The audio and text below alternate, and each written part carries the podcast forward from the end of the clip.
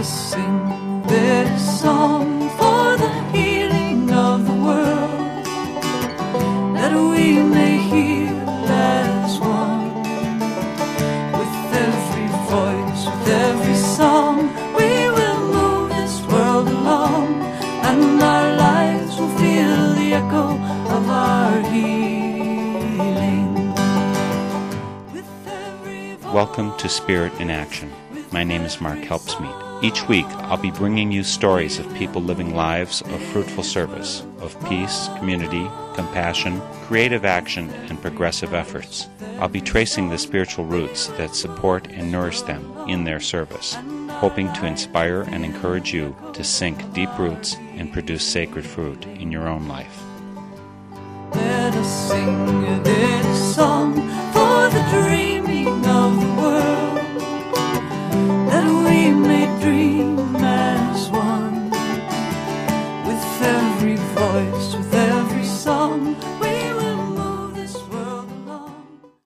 I love traveling, and today for Spirit in Action, we're going to do a major hop almost halfway around the globe to the United Arab Emirates in the city of Abu Dhabi to visit with John O'Brien, author of a new book, Keeping It Halal The Everyday Lives of Muslim American Teenage Boys.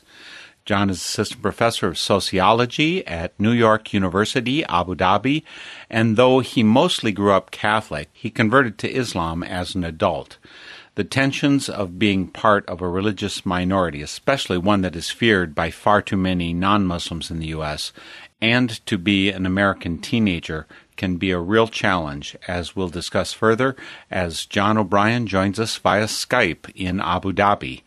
John, thank you so much for joining me for Spirit in Action. Thank you so much for having me, Mark. You know, you're the first person over in Abu Dhabi that I've interviewed. How long have you been over there? I've lived here five years now. I'm pretty impressed moving to Abu Dhabi. Does that at all limit your ability to get the word out about keeping it halal? Or, I mean, it seems like it would be nice if you could do a tour of all the cities, and it's a long flight from Abu Dhabi. Yeah, it would be nice. I think I'm definitely going to do some of that in the spring. So the book just came out and I've already been able to do some radio and different press. So it's not it's not hampering me too much, but I think I'll be back in the States for the spring for a couple city visits like that. Let's talk about keeping it halal, the everyday lives of Muslim American teenage boys. Since you, John, grew up as a Catholic, which I also did, by the way, before we talk about what it's like to be Muslim growing up, were there challenges that you had being a Catholic, trying to be a good Catholic, I'm assuming, and trying to be an American? I don't remember so many challenges in that way. I think in part because my parents weren't particularly practicing Catholics. I mean, we did go to church regularly, but it wasn't a particularly major part of my upbringing. But I think for us, the challenge was more finding a church that they felt sort of suited them and, and was aligned with their own kind of political and social beliefs. So we would sort of change churches a lot, looking for that one right church that, that we felt good about. And I don't think they ever really found that. One of the things you mentioned in the book right away is you grew up Catholic, attended Catholic church. You went to Quaker school, and I happened to have become a Quaker along the way. That evidently didn't work for your parents, or did they try that out too? No, they didn't try that out. I sort of was drawn to it. That was almost a coincidence that the school I went to was a Quaker school. But I really appreciated that about it. And we would have meeting for worship. And I actually really liked that a lot. That was something that I sort of became familiar with. Never really considered it an option to, to be Quaker, but I definitely got a lot out of that tradition. But you were always drawn, as you say in the book, to this spiritual dimension. And somewhere that dovetails with your work, where you eventually become an assistant professor of sociology. Where did those two come together? Yeah, so basically, I think I was always kind of on this path of trying to find some kind of articulation of a sense of spirituality and, and religion. And then I, I met my wife in college. We attended the same college. And I learned about Islam from her, and I was very impressed with her and also with what I learned about the religion. And so I then did convert after graduating from college, but before grad school was even in my mind. I worked for a nonprofit and sort of youth programs for a long time after um, college and before I went to grad school. So I was a Muslim long before I became a sociologist, actually, before I converted to sociology, as it were When you say that you worked with youth programs as well as nonprofits, does this presage in some way your work with the legends, who we talk about in the book, Keeping It Halal? Yeah, I think it did. I, I was always drawn to working with young people as sort of after school programs and even sort of youth activism programs and things like that. And it wasn't really necessarily with Muslim young people. It was all, all different types of young people in different cities that I lived in. But I think that did sort of set me up well to connect with the young people in the book who I got to know by starting to volunteer at this mosque. The title of the book, again, John, is Keeping It Halal The Everyday Lives of Muslim American Teenage Boys. Some of us, I'm 63, are old enough that our teenage years are very much in the rearview mirror. I think that if people read this book, what they're going to see is it's like growing up anything. I mean, I grew up Catholic, went to high school, and I was going to CYO every week as well. And so, you know, trying to juggle these identities is what everybody does there's an extra layer in the people that you're talking about, John. That is, most of them are at most uh, second generation Americans. That is, their parents came from another country to the U.S. And so they're also juggling, I think, ethnic identities as well as religious, as well as just, you know, their home identities. How big a part did that ethnic origins play in how they were doing their search for their culturally contested lives? I think it did play a role. I think it didn't play a role in the sense that they didn't necessarily feel that different from one another based on ethnicity. I mean, they obviously knew. So it was a really a group of about five friends that I spent a lot of time with.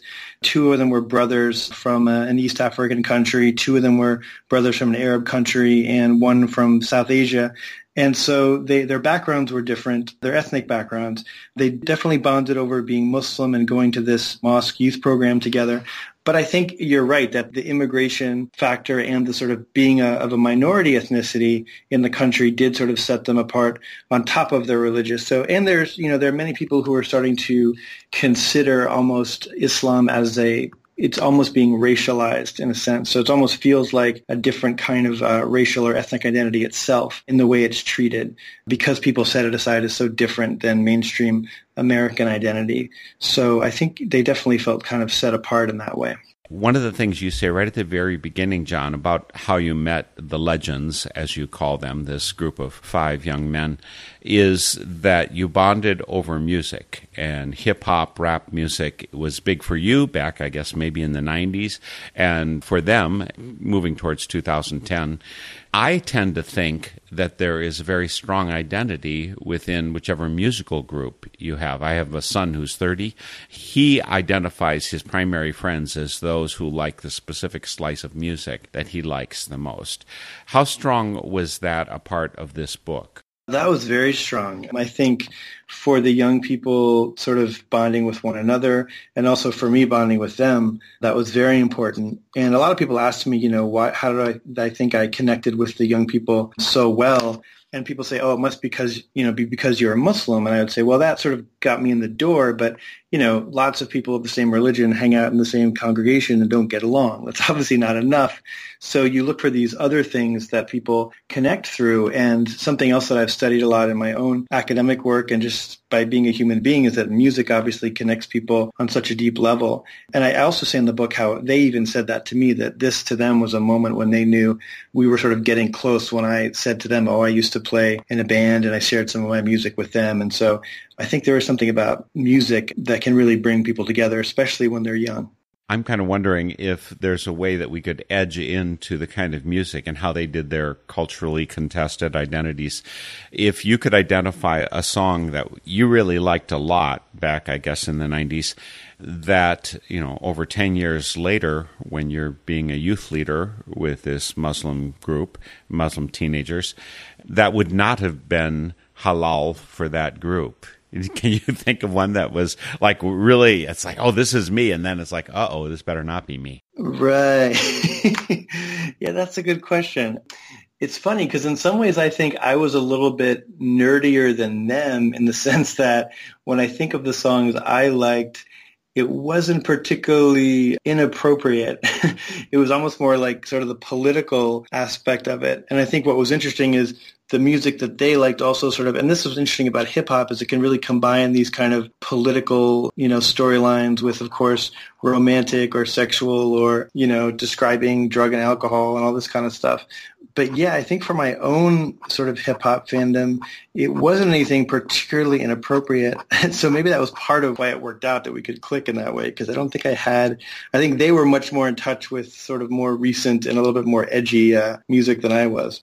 One of the most valuable things that I understood when I was reading your book was how this Muslim identity, particularly as a second generation, where both the religious group identity and the cultural identity were so central and so in opposition to American individualism. I guess the way I would say it is that in America, we're all supposed to be our best selves, whereas perhaps if you're from Togo or if you're Muslim or have one of those identities, it's most important to be that identity. Could you talk about that tension and how you saw it played out with the legends, with this group of young people that you were working with? Yeah, and it's important to say, as you sort of hinted at, that you know, Muslims in different places, even if they share the same religious identity, you know, live out their religion in different ways and sort of what that means culturally to them can really vary. But in this case, it, it was a tension that I noticed between things like communal responsibilities or religious obligations. One thing that Muslims have, like many religions have, but the, the content of them may be different in Islam, is certain things that you're expected to do as a Muslim, to pray five times a day, to attend the mosque on Fridays, uh, especially if you're a man, to fast during Ramadan, and to sort of, you know, be around other Muslim people and do these things together. Now that can pull against, I think, this idea of American individualism, which especially if you're a young person, the expectation is that you should be able to sort of do what you want, when you want to do it, be with your friends, do something fun. And so for them, it was sometimes tough where at the very moment they wanted to go to something fun, oh, it was time to pray and there's a lot of pressure that they're supposed to do that at that exact same moment. So how do you resolve that and how do you feel like both a, an appropriately American teenager and a good Muslim? You talk about one event that happened. The kids were at the mosque and it was time for a prayer they were kind of stretching when it was going to happen, who was going to do it, when, you know, they, they were pushing the envelope. Talk about how that led you to insights about this culturally contested identity. Yeah, so I think they would sort of find ways, and not necessarily consciously. I mean, one thing that in ethnography we, we notice about people is that they sort of come up with these strategies for dealing with dilemmas of everyday life without really even talking about it. There's something that you develop over time informally with people around you. And so I noticed they would often sort of wait to to pray uh, till the very last minute um, sort of together, sort of lackadaisically playing, throwing a ball to each other, chatting, going outside. And then finally, at the very last minute, they would make it and say the prayers that they were supposed to pray and then go on with their day. And so to me, it really made me realize that this was sort of a way that many teenagers, you know, like to eventually get to what you want them to do, but not right away. I think it was a way that they could show each other, okay, you know, we're going to do the right thing, but we're going to do it in our own way in our own time. And so I think that was sort of solved a little problem for them. At what age do Muslim males are they expected to do the prayer five times a day? I mean, I've got Jewish friends, for instance, and it's really as of the time that you are a bar or a bat mitzvah that you're expected to be part of the prayer, right? That you can be part of a minyan in Jewish practice. Is there an coming of age identify as an adult or as a active member of the Islamic group for boys? Good question. There's not really a sort of ceremony or ritual like that. And in terms of prayer, young people are learning how to pray even from a very young age. They're seeing their parents pray and they're sort of around at the mosque. And so I think people would start to learn to pray from being maybe even like age four or, or five. But in terms of praying five times a day, I think it's often would be older, maybe about nine or 10 or something like that. But it also depends on the family. And the same thing goes for sort of fasting during Ramadan. Usually young kids aren't expected to do that. But the older you get, what happens a lot is, you know, a kid might try it out for maybe a few hours a day, you know, try to fast for part of the day and see how that goes. And then maybe eventually by about high school age, they would be uh, fasting during Ramadan. And actually the kids at the mosque did that as well. That was one way that it became clear to people at their schools that they were Muslim is when they would be fasting and they would be explaining to their friends or, or people at school kind of what they were doing. What about the praying five times a day? I think that would be kind of glaring. How is that accommodated in the school system in the U.S.? Yeah, so it really varies. And in fact, we're seeing right now things change in some U.S. school districts around Muslims, particularly uh, with Muslim holidays. So some, I think it New York school district is now has some Muslim holidays off. And in terms of prayer, I know that some schools would actually have actually kids would tell me stories about they would have a teacher or a coach who would say, oh, you can, you know, come and use this room if you want to pray. Other schools have a more formal setup if they have enough students. But I think that you would have to also accommodate for, you know, praying later. You wouldn't want to, you know, leave during class or things like that. So there are also accommodations for, you know, you can pray a little bit later in the day if that's more, you know, you're able to do that later. I guess our listeners may be wondering what the word halal means because not everyone in the U.S. knows what halal or haram is. Could you explain those concepts in Muslim practice? Yeah, halal basically means something that's permissible according to the sort of rules of the Quran, of the Islamic faith. And of course, those rules can be variously interpreted, which is another thing that's important to know about Muslims. Like any other religion, there can be a variety of interpretations of what the Quran actually says about this or what the um, what is called the hadith, which are the stories of the life of the Prophet Muhammad, what they really mean. So people argue about these things a lot. But the term halal means permissible and term haram means forbidden, something you shouldn't do according to these same guidelines. And people, I think, have heard halal probably a lot in regards to food because it's a word that's used to mean if a food, very parallel to kosher in Jewish tradition, if a food is blessed and prepared the right way, it's halal. And just like with kosher, not all Muslims eat halal, but some Muslims try to do that. But it is also a word used much more broadly to mean kind of things that are permissible within the religion. And why don't you outline a few of the things that American teenagers would be exposed to that might be fine in American culture but are haram from a Muslim point of view? So the things that really came up, and of course, again, this depends on the community you're in, and the mosque you're in. I mean, in a lot of ways, the mosque I was at uh, is considered pretty liberal compared to some other mosques sort of it's all relative. But for this group of kids, the focus was really on some issues of music, listening to music, particularly music that had bad language in it or references to drugs and alcohol or um, premarital sex. So that was, and those, those two issues are also off the table for a good Muslim, which is drinking and also premarital intimacy with any kind of physical aspect to it. So there was an idea that you could have some kind of friendship with someone of the opposite gender, which might end up in marriage eventually. But the idea of actually dating was definitely kind of frowned upon. Through what age? Really through until you're married, basically. So the idea is that you would somehow meet, um, be introduced to someone, maybe through your family, and get to know them and then eventually get married to that person. I mean, this is kind of the ideal how this is talked about. But of course, in reality, it is hard to do this. And a lot of this also reflects some of the places people's families were, were coming from, where they would have almost something close to arranged marriages. So marriage was something that was done much more as part of the community, as families that knew one another. And you might sort of meet someone that way. So some of this is also adjustment to sort of traditions from uh, a home country versus sort of a more American way of, of meeting people and getting married. We're going to get into more of the core of the discussion about keeping it halal with John O'Brien in just a moment. But first, I want to remind you you're listening to Spirit in Action, a Northern Spirit Radio production on the web northernspiritradio.org. All of our programs are available there for free listening and download. Place for comments, links to our guests, and when you want to track down John O'Brien, and you'd go to johnobrien.squarespace.com. That's one of the places you'll find out about him. He is assistant professor of sociology at New York University in Abu Dhabi, where he's joining us from for today's Spirit in Action program. I do want to mention also when you visit our site, please do post a comment, make our communication two way. There's also a possibility of clicking the donate button. This program is supported by your donations, not by corporations, not by government. It's because you want to make it continue. Before supporting Northern Spirit Radio, support your local community radio station. Having diverse local forms of media are so absolutely essential. So please start there.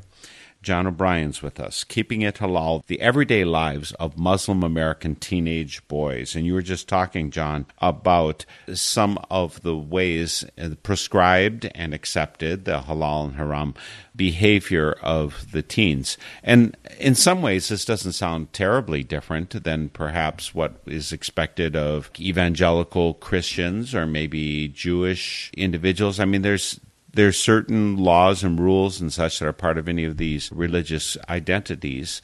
Does it seem to you that the demands are significantly higher for Muslims? No, I don't think so. I mean, and one thing that I really found through doing the research and then reading a lot of other great books about the kind of communities you just talked about, not just religious communities, but also sort of immigrant communities in the U.S., is that there's often a very similar set of expectations by parents and, and by communities on young people's behavior. And so I don't think it's necessarily more strict or, or more demanding it was nice to actually sort of read these other cases and see that, you know, this is really similar to other communities. And we are talking about teenagers here, and one of the things that happens when you go through middle school and high school, very frequently people will coalesce into certain groups, identities. At least part of their identity is maybe as a jock or as part of the music group, right? They're the band group or the burnouts or goths or preppies or whatever the identity is. What is pretty universal is that in some way they want to be accepted and maybe they'd even like to be cool. That's a pretty high goal for some of us. I don't know. Were you cool in high school?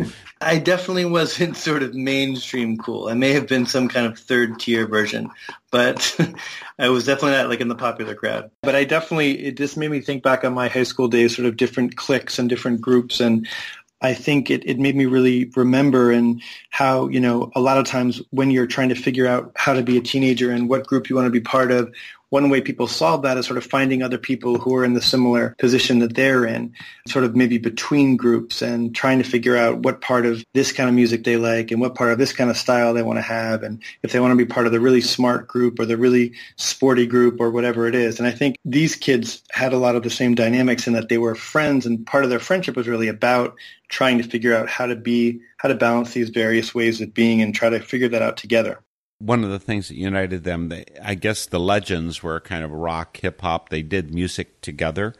In some Muslim circles, basically all music is haram, is not permissible, is outside of the good laws of behavior, I guess you'd say. I interviewed someone for Song of the Soul program that we do for Northern Spirit Radio. His name is Dawud Wharnsby, and he was talking about being at a mosque eh, down in Colorado, and basically the sermon was about how all music was haram. It was not acceptable. You said this was a fairly liberal mosque that these young men were associating with. Is rap, hip hop really pushing the boundaries for them, or all music? How close is that? How big a deal is that? Yeah, I mean, it wasn't that big a deal at this mosque. So from the start, as you said, there are some people who interpret the hadith of the, the life of the prophet to say that all music is haram because it's, you know, it's very similar to things you hear in different conservative religions. It's, it leads to temptation. It leads people to, you know, sinful behavior. But the leaders of the mosque and especially of the youth program definitely had a different interpretation of that. And they would actually talk to the kids about this very openly and say, well, we don't, we don't agree with that you know, we think music is, is fine. But I do think hip hop music was pushing it a little bit, and particularly because, as I said before, the content of hip hop can often include, you know, bad language, references to drugs and alcohol, talking about sex and violence. So I think there was some kinds of hip hop that were definitely frowned upon. But I think in general, the mosque was open to to hearing at least what kind of music the kids listened to and trying to understand kind of where they were coming from. I also did an interview within the past year with a man named Irfan Ali Taj, who's from Chitral region of Pakistan. He was talking about how certain music is acceptable and not acceptable. In particular, I was asking him about dancing because I'm an international folk dancer. I do dances from all over the world. I actually ran into something when I went to Kenya the first time with this Quaker folk dance group called the Friendly Folk Dancers there was a question whether they'd accept us because they were this evangelical Christian variety that looked at dancing as very suspect. And yet they had never questioned the fact that their indigenous form of dance was okay. Is this true also in most Islamic countries that their local music, their tribe, their ethnic group, that their music is okay, but when they refer to music, they're actually referring to what, Western music or something? Yeah, it's funny, you know, because I was just, I literally just came from a celebration Abu Dhabi is in a country called the United Arab Emirates, and it's actually the week of the National Day celebration here. It's the 46th year of this country. And I just literally, about half an hour ago, came from a celebration where people were dancing here. And it is a traditional, yeah, traditional dance. I wish I could send you a video of it. It's very interesting. But I think that's true that some of the same people might frown upon some kind of Western dance or some kind of more overtly sexualized dance. And I think that's maybe part of it. But, you know, the kids would kind of see this hypocrisy. In fact, I remember hearing debates where these kids would say, you know, well, my mom or dad says we can't dance, but then when we go to Egypt for a family wedding, people are doing belly dancing, you know, so why, you know, why is, why is that different? So they would try to kind of also see these kind of uh, contradictions teenagers are hypocrisy microscopes. Uh, they they see that so much. So uh, they were particularly into rap of some sorts, and they, you talk about Mos Def and Talib Kweli and some other folks, as opposed to someone like Snoop Dogg, who maybe pushed a lot of the boundaries. Talk about how they were able to connect with rap and make it so it was halal, or at least didn't go over into that haram region. So there were a couple of ways they did that, and one of the chapters in the book is basically all about this. I mean, I really centered the book around the sort of conflicts, or not conflicts, but tensions they were dealing with, and one of the major ones was about music. And they really did want to connect with each other and feel cool and, and be able to enjoy music, but also not sort of push the boundaries too far in terms of of their religion. So one thing they would do is kind of adapt hip hop songs and replace the words with words that were more appropriate for uh, sort of halal listening. So they would kind of take a song that might have a very sexual or very you know drug or alcohol related theme and kind of change the words and sort of make a new version that they could sing to each other. You mentioned, for example, Snoop Dogg's changing sexual seduction to spiritual connection. That's quite a transmogrification you're doing there. it is. It is. You know, one thing I realized too is that just that act of sort of playing with words in that way together was, I think, part of almost the point of that, sort of showing each other, just as many close friends do, sort of joking around and that sort of fun space that's created with joking also, I think, takes some of the pressure off the sense of kind of tension or we have to figure this out the right way, is that there was enough room there for them to kind of play with this so that it became something playful and not necessarily stressful. As I recall, when I went to CYO, when I was hanging around with the Catholic youth group when I was growing up, I guess I was on better behavior than I would have been in my daily life. Actually, I was a pretty good kid, so I, I probably didn't do nearly uh, one tenth of what a lot of people did. But I do know people in our youth group who would never use a swear word, who outside of the youth group, we had this thing where kids who had gone through first through eighth grade in the Catholic school came to the high school and they were had the filthiest mouths. I think they had saved a lot of it up for all those years. Did you have a sense that these kids that their inner life within the mosque and their home life, their school life, that they were of a single cloth? I did. I mean, it's it's a really good question. I think there are definitely kids, and I've you know there were some kids like this at the mosque, not necessarily in the group I looked at, and there are definitely kids written about a lot in other books and and movies and things about evangelical kids who do kind of have that compartmentalization and that kind of two separate selves really. And immigrant, some immigrant youth have a similar dynamic. But I think what was interesting about these guys is that because the mosque and their family and the leadership of the mosque sort of made room for them to be a little more rough around the edges. I think it did it did sort of flow more smoothly into the rest of their lives. And I think that actually helped them feel like they could in fact be both Muslim and American teenagers, which I, I, think the book really is sort of a positive story that they didn't feel this sense of conflict. I think there are other kids who really do feel more conflicted, but the conflict isn't about something inherently in Islam being in contradiction with American culture. It's something about how these things are set up and who, sort of who's telling you what in your immediate environment. But I think for some reason I stumbled on a place where the balance seemed to be working pretty well. I was very interested as you shared the stories of these boys, the legends. And again, folks, we're talking with John O'Brien, who's author of Keeping It Halal, The Everyday Lives of Muslim American Teenage Boys. When you're giving the examples, John, I have the sense of the fine line that they have to walk to be authentically Muslim and to be an accepted teenager. And I kind of wonder how it was for German second generation kids in the U.S. during World War II, where right away they're suspect, or Japanese on the West Coast, right? A lot of them got put in the camps because you know you're Japanese and you're afraid that you're going to be sympathetic to the bad guys, which uh, these days for a small part of the population, but very influential, is they're worried about Islamic terrorists or some such.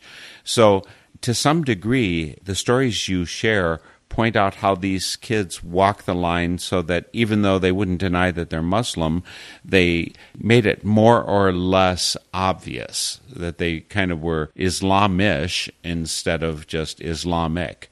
Could you talk about some of the examples of how they walk that line? Yeah, definitely. I mean, that was something that came out a lot when I did talk to them about being in school and what that was like and, and heard them talk after coming home from school about things that had happened. And I think it was, it was a real balancing act of trying to blend in, which is something, again, many teenagers want to do, but the stakes were a little bit higher, in part because of the atmosphere that you're describing. It's very hard to know how people will respond to people who say they're Muslim. And this was true even before the election of Donald Trump, which really has made, I think, the climate in some ways even worse. So it's not necessarily that you know someone's going to harass you or call you a name if they find out you're Muslim, but it's just that you're not sure and you know that it could happen.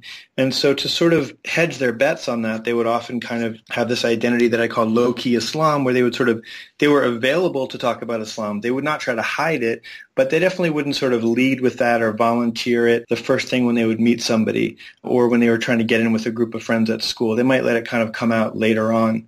And I think that has to do with the fact that, as you said, it's sort of a stigmatized identity right now one of the things I loved was all the examples you gave of the kids portraying the extreme Muslim and, you know, of course, portraying themselves as not that. Could you talk a little bit about how that was used? So this is something that I noticed, and again, these are the kind of things that with this method of ethnography, by spending enough time with people, you can sort of notice these little patterns that they may not really even notice that they do so often. And so for these kids, it was this kind of putting on this heavy, generically Arab Muslim accent and telling each other to stop doing something and acting sort of overly strict. For example, you know, if somebody would be playing music, they'd say, there's no music in the mosque, brother, you know, and knowing that they didn't really want that person to, you know, get in trouble, but they also it was also interestingly used as a way that would actually get people to stop behaving inappropriately. So it was kind of a way to help your friends modify their behavior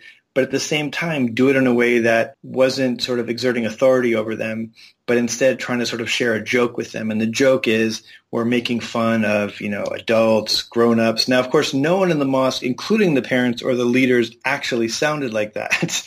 so this is a very extreme kind of caricature. But in doing that caricature, they're kind of bonding with one another over making fun of that. And also, as you say, saying to each other, well, we're not that strict we're just sort of a little bit, I guess. And there certainly were those kind of questions coming up around relationships, around dating. You refer to two different practices, one keeping it halal and the other one dating while Muslim. Talk about the difference between those two and similarities, how they probably morphed from one to the other. That's the sense I got. Yeah, no, they did. I mean, there's no kind of clear solution to this problem of how to date as a Muslim teenager right now. I think other communities, including evangelical communities in some places, have kind of developed more formal programs. There's books about this. There's workshops at churches of how do you sort of date in an appropriate way. But for Muslims, because it's at least for immigrant Muslims, it's relatively new religion in the U.S. And because dating is such a highly sensitive issue in, in terms of the religion, there's really no kind of guidance of how to do this. So you sort of have to make it up. And so I sort of, by hanging out with these kids over time and as they sort of aged into the time in their life where they would be dating, you know, most of their friends in, at high school were dating and talking about romantic relationships. And of course, they're exposed to media and other people and they're human beings. So they, they have these kind of urges and impulses. I saw these sort of two different ways they would handle the dilemma. One way, which was a little bit more sort of religiously sincere, is what they actually called keeping it halal, which means sort of having a, a relationship with someone, but saying in the outset that, you know, we're not going to kiss, we're not going to do anything like that we're just going to, you know, keep it halal and spend time together and be appropriate and eventually get married and all this kind of stuff. And that was very hard to do because it really put a lot of pressure on the young people. And there's a lot of research about this as well with evangelical youth who, who have the same goals. It's very hard to, to succeed at that kind of thing, I think, because of the pressure from other people, from what your friends are doing, and again, from your own kind of hormonal urges. And then the other way was a little more doable for the kids, and that was what I call dating while Muslim, which is you're kind of blurring the lines a little bit. You might not be following the rules to the letter, but you still are doing things that make it feel appropriate. People were still meeting the parents of the people that they wanted to date. They were still had a certain sense of propriety. They would still talk about religion with their partner. Being Muslim was still part of the the deal, but it didn't feel so heavy and it didn't feel so stressful. And those kind of relationships seem to to work out more in the long term. But in general, there really is no really easy answer to this because even even the more appropriate relationship would still be hidden from parents. So this is a really tricky one. I think relationships are always fraught with these kind of tensions. Is it true that it is very significantly different in the U.S. than it would have been, you know, in Egypt or Southeast Asia and Pakistan or wherever, where these folks had come from, there where their parents had come from? Is it clear that for teenagers there, the tensions would be significantly different, the pressures?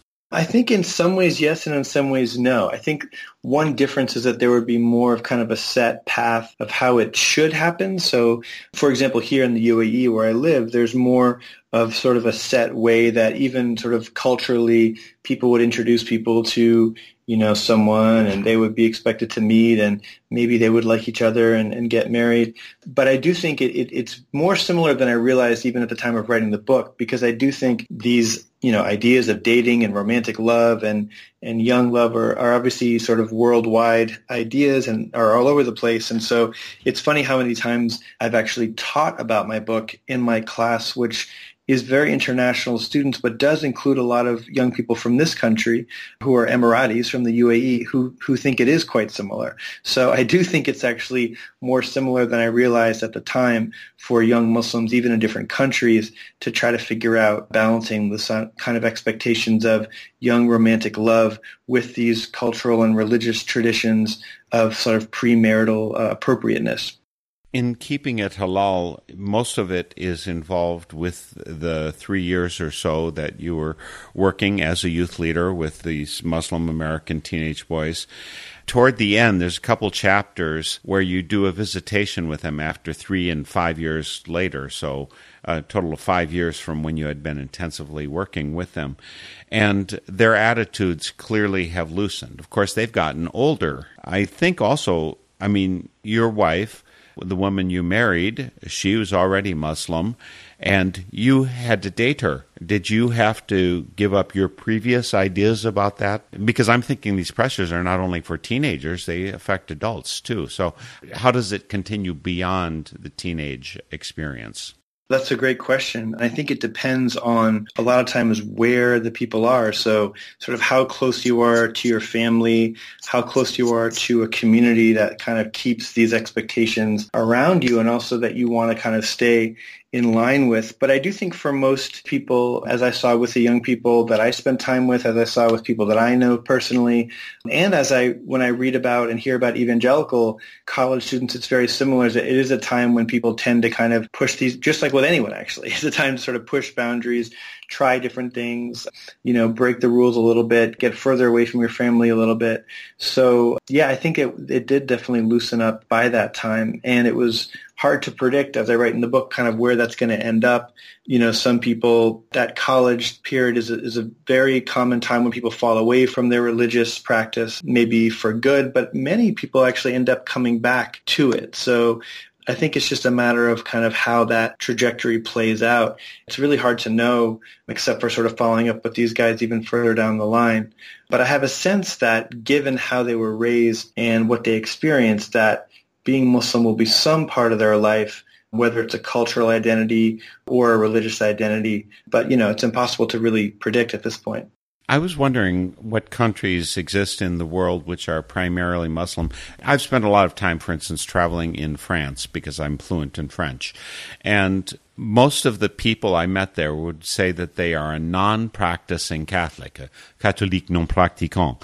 It's like that is the number one religion in that country. They still somehow identify as Catholic. There's all these churches yeah. spread everywhere, but it doesn't occupy their daily lives particularly. Is that a movement? Are there countries in the Islamic world who've made that kind of transition or direction? I mean, the U.S. is doing it now with the none of the above uh, religious identities growing very quickly, which is uh, totally ahistorical in this country. Yeah, no, it's a great question. And there are places where that's happening. And there's definitely all kinds of, of Muslims who were raised Muslim and then don't necessarily practice or even believe in God. So there's a great variation. I don't know that there's any countries in particular that are kind of doing that overtly, but I know that there's groups of Muslims in many different places who some would call themselves Muslim, but they don't do any of the kind of practices at all, but they still identify as Muslim, and some who don't even identify as Muslim. So I think you really do see that range a lot when you get to know people and sort of see the diversity within within Muslims. There's one thing I meant to mention earlier, John, and that was the reference that you made. I, I, think you referred to the symbolic affinity of romantic love and Islamic devotion. I think that's a, a chapter. And I think these young people are trying to find concordance between their faith and the strong feelings that they're having for this person, uh, this romantic. Growing up Catholic, of course, you know, nuns were supposed to be brides of Christ. And there's the, I don't know how many people even have read the Song of Solomon, the Song of Songs. It's got all of this language, which is maybe symbolic religious devotion and yet, what you're saying is that the young people, in order to find the concordance, that they somehow tried to see the two as the same. Like, this is my religious devotion. Maybe I'm doing a bad job of explaining this. Why don't you say it? You wrote the book, after all. no, no, I think I think you're right. And I think there, there are many other places where it shows up that this kind of overlap between what it feels like to feel in love with a person and what it feels like to feel religiously devoted to God or to your practice or to your worship, it, it, can feel similar. And so I think just it more came from the inside out. I think having those feelings at the same time and trying to be very sincere with it. And that's the kind of thing that has been found multiple times in my work and in other people's work about young religious people of other religions that the ones who are the most sincere about their faith, they want it to work out, they want to be a good Muslim or Christian, are often the ones that are very much trying this kind of appropriate way of having a relationship. And so they kind of feel this overlap, which can make you feel like, you know, maybe this is possible to do these things together. But as I said, unfortunately, it often is very hard to pull off in the day to day as I said, I grew up Catholic. My mother died when I was nine, so my dad remarried. The woman he married back in 1964, she was Lutheran, and so in order to be married in a Catholic church, she had to convert. And she went through the lessons, and then she didn't really end up converting. So we had a mixed marriage, a Lutheran Catholic household. and in the 1960s, that was still a real tension in our society, and I think Jews experience it in this country significantly. You try and live a good Jewish life with Jewish holidays and Jewish practices, Jewish dietary rules. So I, I'm just aware that that can be really difficult to be paired with someone who doesn't observe the same practices. For the Muslim teenagers you're talking about, I think all of them that you referred to when they first started dating were dating Muslim girls. How imperative is that within the religion? And uh, maybe just gets more flexible as you get older. I, I don't know. I just have this sense that that's one of the big questions that they had to face. I mean, you had to face it. You were, you were a maybe Zen by the time that that came along, and you started dating a Muslim woman. It's very true. And I think, you know, as with many things, different people have different takes on it. But for them, in fact, earlier in their lives, which I think I didn't talk about in the book, some of their earliest kind of, you know, whatever having a girlfriend means when you're in, you know, fifth grade or something, were actually not with Muslim young women, but it, they sort of ended up as they got older kind of all then dating Muslim young women.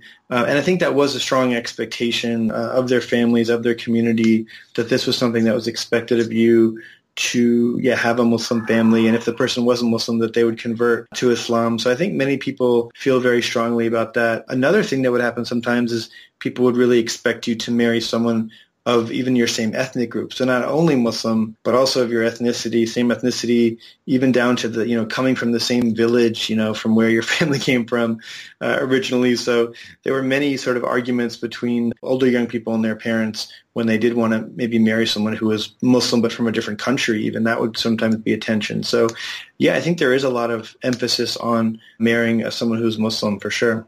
Let's talk about another area. It's chapter five in your book, Keeping It Halal The Everyday Lives of Muslim American Teenage Boys by John O'Brien.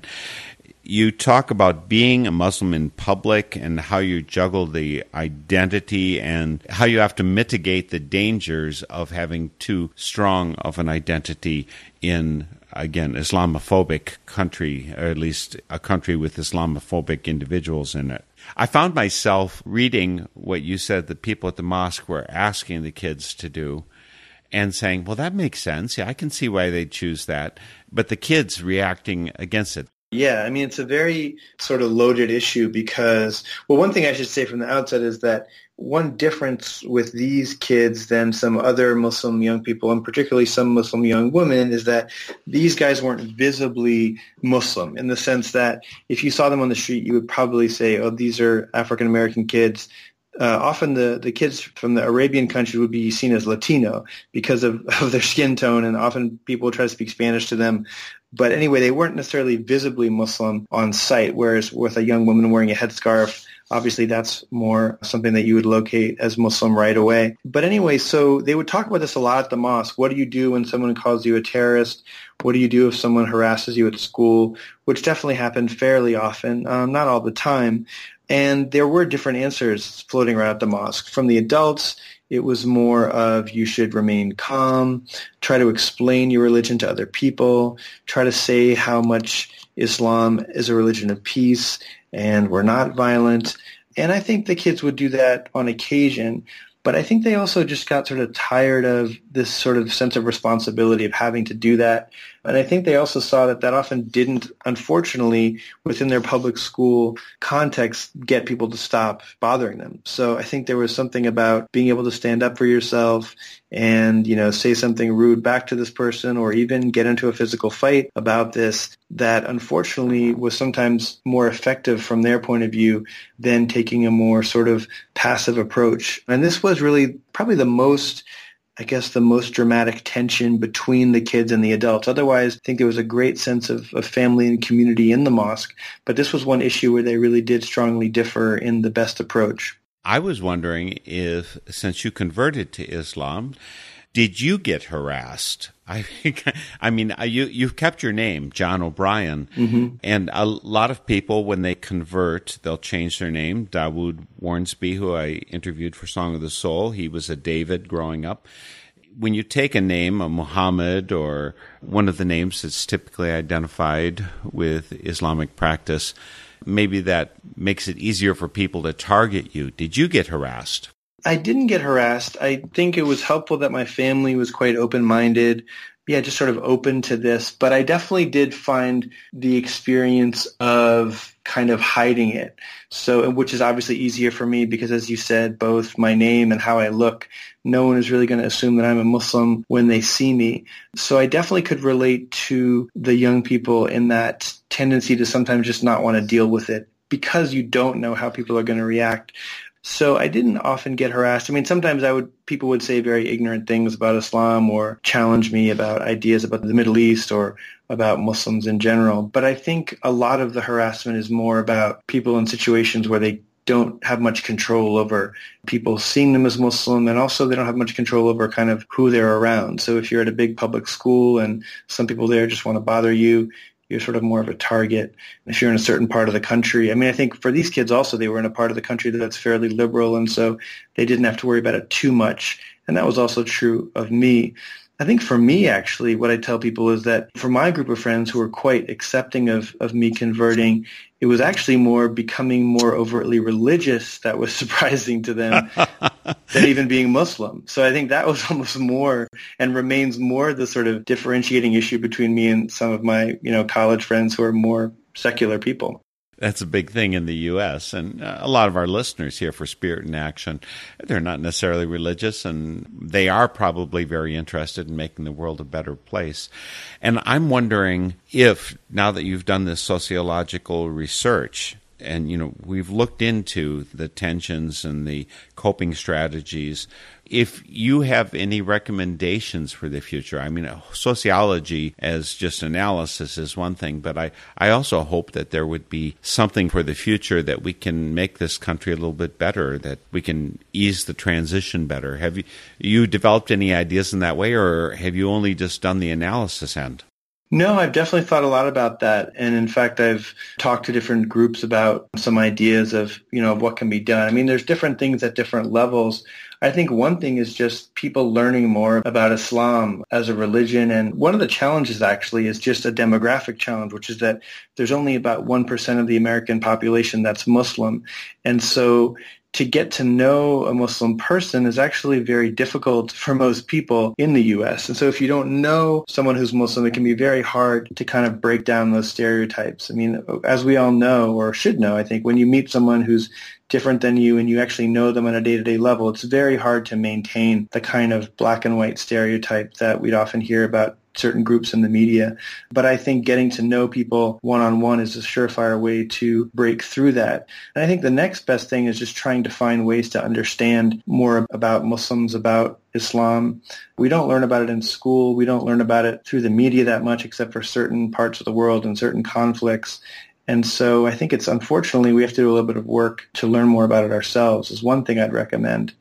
I also think having spaces like, I mean, it's going to sound counterintuitive because there's, you know, so many movements to sort of prevent the construction of mosques in certain parts of the country. Uh, I think people have this fear, you know, they don't understand their religion, so it seems like something that is scary to them. And in fact, the mosque that I did my project at was very intent on welcoming people in, particularly after 9-11. They would constantly have the kind of open mosque days where they would have people from different religions come and, and visit and see what it's like and talk to people. But, you know, that isn't always going to happen. But I think for the Muslims themselves, I think it's actually a good thing to have mosques and to have kind of community centers like this where, you know, for generations of other kinds of immigrants and other kind of religious immigrants to the U.S., they had these kind of spaces to have these conversations, to work out these things together and figure out how to manage these different parts of themselves. And so I think that uh, just having these kind of spaces is another important thing. Yes. And folks, we've been speaking with John O'Brien, who is author of Keeping It Halal. They have everyday lives of Muslim American teenage boys. He's an assistant professor of sociology at New York University in Abu Dhabi. That's where he's been speaking to us from. His book just came out recently. I recommend that you open your mind, your hearts to some more young folks. And I want to commend you, John, not only for writing the book to give us this view that will open hearts and minds. But for working with youth, it's so important, and not everyone can do it. And it seems to me that you have a gift. They certainly open to you in a way that tells me you're a trustworthy adult, and that makes all the difference, helping our young people grow up to be happy, peaceful, loving participants in our world.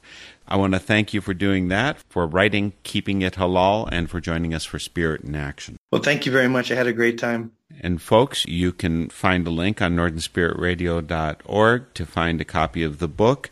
Again, the name is Keeping It Halal. I want to thank Andrew Jansen for production assistance on today's program, and we'll see you all next week for Spirit in Action. The theme music for this program is Turning of the World, performed by Sarah Thompson. This Spirit in Action program is an effort of Northern Spirit Radio. You can listen to our programs and find links and information about us and our guests on our website, northernspiritradio.org. Thank you for listening. I am your host, Mark Helpsmeet, and I welcome your comments and stories of those leading lives of spiritual fruit.